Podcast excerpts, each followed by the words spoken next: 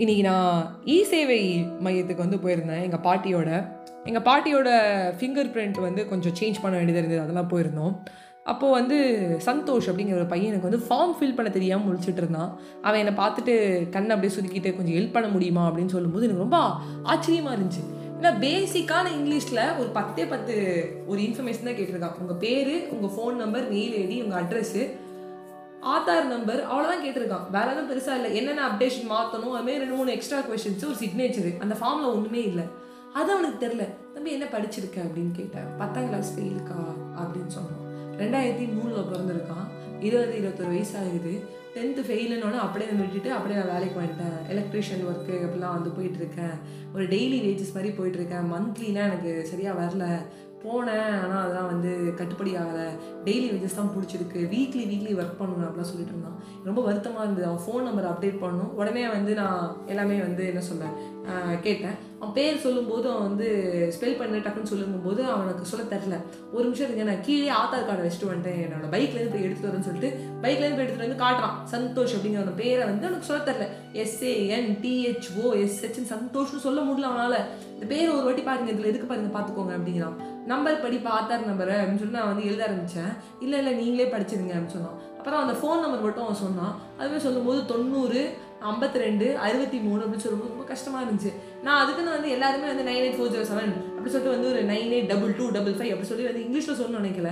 அவன் phone number கூட திக்கி திக்கி யோசிச்சு யோசிச்சு சொல்லி அதுக்கப்புறம் எழுதி அப்புறம் அவன் அட்ரஸ் வந்து இந்த இதான் அட்ரஸ்ன்னு இதான்ப்பா அட்ரஸ் அட்ரஸ்னா நீ இருக்கிற இடம்ப்பா அப்படின்னு சொல்லி எனக்கு புரிய வச்சு அதுக்கப்புறம் நான் வந்து எழுதினேன். ரொம்ப வேதனையாக இருந்தது. டேய் இளமையில் கல்னு சொல்லுவாங்கடா படிடா இப்போ ஒன்றும் கெட்டு போகல டென்த்து ஃபெயில் ஆனால் என்ன திருப்பி வந்து அப்ளை பண்ணி படின்னு சொன்னேன். அதெல்லாம் எதுக்குக்கா? பாருங்கக்கா நான் அதான் வேலைக்கு போகிறேன் ஏதோ பணம் கிடைக்குது. அதோட இருக்க போகிறேன்க்கா அப்படின்னா. அப்படி சொல்லாதடா ஒரு ஃபார்ம் உனக்கு ஃபில் பண்ண தெரில நாளைக்கு நீ ரொம்ப ஃபீல் பண்ணுவோடா அப்படின்னு நான் சொன்னேன். இல்லை இல்லைக்கா அப்படின்னா திருப்பி எனக்கு வந்து அட்வைஸ் பண்ணேன். எங்கள் அம்மா சொல்லுவாங்க நீ மட்டுக்கும் வேலையை பாரு. நிறைய படி படின்னு சொல்லாதுன்னு. பட் என்னையே அறியாமல் எனக்கு ஆட்டோமேட்டிக்காக வந்துடுமா நிறைய படின்னு சொல்லி தான் எனக்கு பழக்கம் அப்படின்னு நான் சொல்லுவேன். இன்றைக்கி நிறையா பேருக்கு தமிழ் வந்து படிக்க தெரில பேச தெரியுது ஆனால் படிக்க தெரில பெரிய பெரிய ப்ரொஃபஸராக இருக்கவங்களுக்கு கூட இங்கிலீஷ் எழுதி படிக்க தெரியும். ஆனால் தமிழ் பேச தான் தெரியும் எழுத தெரியாது. என்னடா இது நடக்குது? தாய்மொழியாம் தமிழ். தமிழ் எத்தனை மொழிக்கு தெரியுமா? தாய் தாய்மொழியாக இருக்குது மலையாளத்துக்கு தமிழ் தான் தாய்மொழி அப்படிப்பட்ட தாய்மொழியை படிக்கிறதுக்கு தெரியல. படிக்கிறது எதுக்கு படிக்கணும் அப்படின்னு சொல்லும்போது ரொம்ப வருத்தமாக இருக்குது நண்பர்களே. எல்லோரும் படிங்க. தா தாய் தாய்மொழியாக தமிழ் இருக்கிறத வந்து நிஜமாக கற்றுக்கணும்னு நான் நினைக்கிறேன். தீசை மையத்தில் நான் வந்து இன்றைக்கி எங்கள் பாட்டிக்கு ஃபிங்கர் பிரிண்ட் அப்டேட் பண்ணதை விட அந்த பையனுக்கு ஒரு பத்து நிமிஷம் கிளாஸ் எடுத்தது தான் எனக்கு ரொம்ப பிடிச்சிருந்துச்சி. பர்றா இவளை வாழ்க்கையில் வந்து நீ திரும்பி பார்க்கும்போது படிக்காமல் விட்டுட்டோமே. எழுத்துக்கூட்டி படிக்க தெரியலையே. உன் பையன் ஒன்று கேட்பான். என்னடா தெரில எங்கள் அப்பாவுக்கு தெரில நான் வாடா போனவே சொல்லுவான். படிக்க படிக்கவே தெரில உனக்கு என்னடான்னு சொல்லுவான். ஏமாற்றிட்டு போயிடுவான்டா. எழுத்து கூட்டி படிக்க ட்ரை பண்ணு. தமிழும் படிக்க தெரிலனால ரொம்ப வருத்தமாக இருக்குது அப்படின்னு சொன்னேன். ஏன்னா எனக்கு தமிழ் படிக்க தெரில நான் கூகுளில் வந்து ஒரு திருக்குறள் போட்டு இதை படின்னு கேட்டேன். அவன் ஒரு மாதிரி வந்து என்னை பார்த்து என்னடா இது? அப்படின்னு சொல்லிட்டு ரொம்ப வந்து ஆச்சரியப்பட்டான். ஏன்னா அந்த அக்கா என்னதான் பண்ண ப்ரூவ் பண்ணுறாங்க ஒரு ஃபார்ம் ஃபில் பண்ணி கொடுத்துட்டேன் நீ என்ன வேணா கேட்பேன் அப்படின்னு நான் அவனுக்கு அதுவும் படிக்க தெரில அதுதான் ரொம்ப வருத்தமாக இருந்தது. என் டியூஷனில் கூட ஒரு பையன் இருக்கான். ஏழாம் கிளாஸ் படிக்கிறான். அவனுக்கும் வந்து தமிழ் வந்து படிக்க தெரில இங்கிலீஷாவது படிப்பான்னு பார்த்தீங்கன்னா இங்கிலீஷ் கூட கொஞ்சம் பரவாயில்ல. அதுவுமே வந்து கஷ்டப்படுறான். தமிழ் அதுக்கு மேலே கஷ்டப்படுறான். இங்கிலீஷ் கூட படிச்சிடலாம்க்கா. தமிழ் ரொம்ப மோசம் அப்படிங்கிறான். இது உனக்கு படிக்க தெரிலங்கிறதுனால தமிழை மோசம் முடியாடா அப்படின்னு நான் சொன்னேன். படிங்க நண்பர்களே.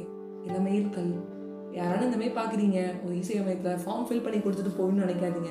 அவங்ககிட்ட ஒரு ரெண்டு விஷயம் படிங்க. படிப்போட வேல்யூ வந்து எடுத்து நம்ம சொல்கிறதுல தப்பே இல்லை. நம்ம நிறையா டைத்தை வந்து ரீல்ஸ் பார்க்குறோம் ஷார்ட்ஸ் பார்க்குறோம் என்னென்னமோ செய்கிறோம் ஆனால் ஒரு ஃபைவ் மினிட்ஸ் நம்ம வந்து நம்ம சுற்றி இருக்கிறவங்களுக்கு ஒரு ரெண்டு ரெண்டு வார்த்தை சொன்ன வச்சுக்கோங்களேன் அது ரொம்ப ஒரு பெரிய உங்களுக்கு ஒரு புண்ணியமாக இருக்கும்னு தான் நான் நினைக்கிறேன்.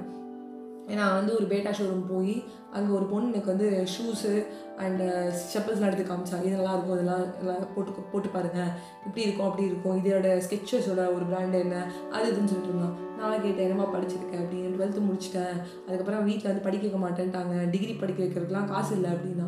நான் கிட்டேயுமே அதான் சொன்னேன். கரஸில் போட்டு படிப்பா அப்படின்னு சொன்னேன்.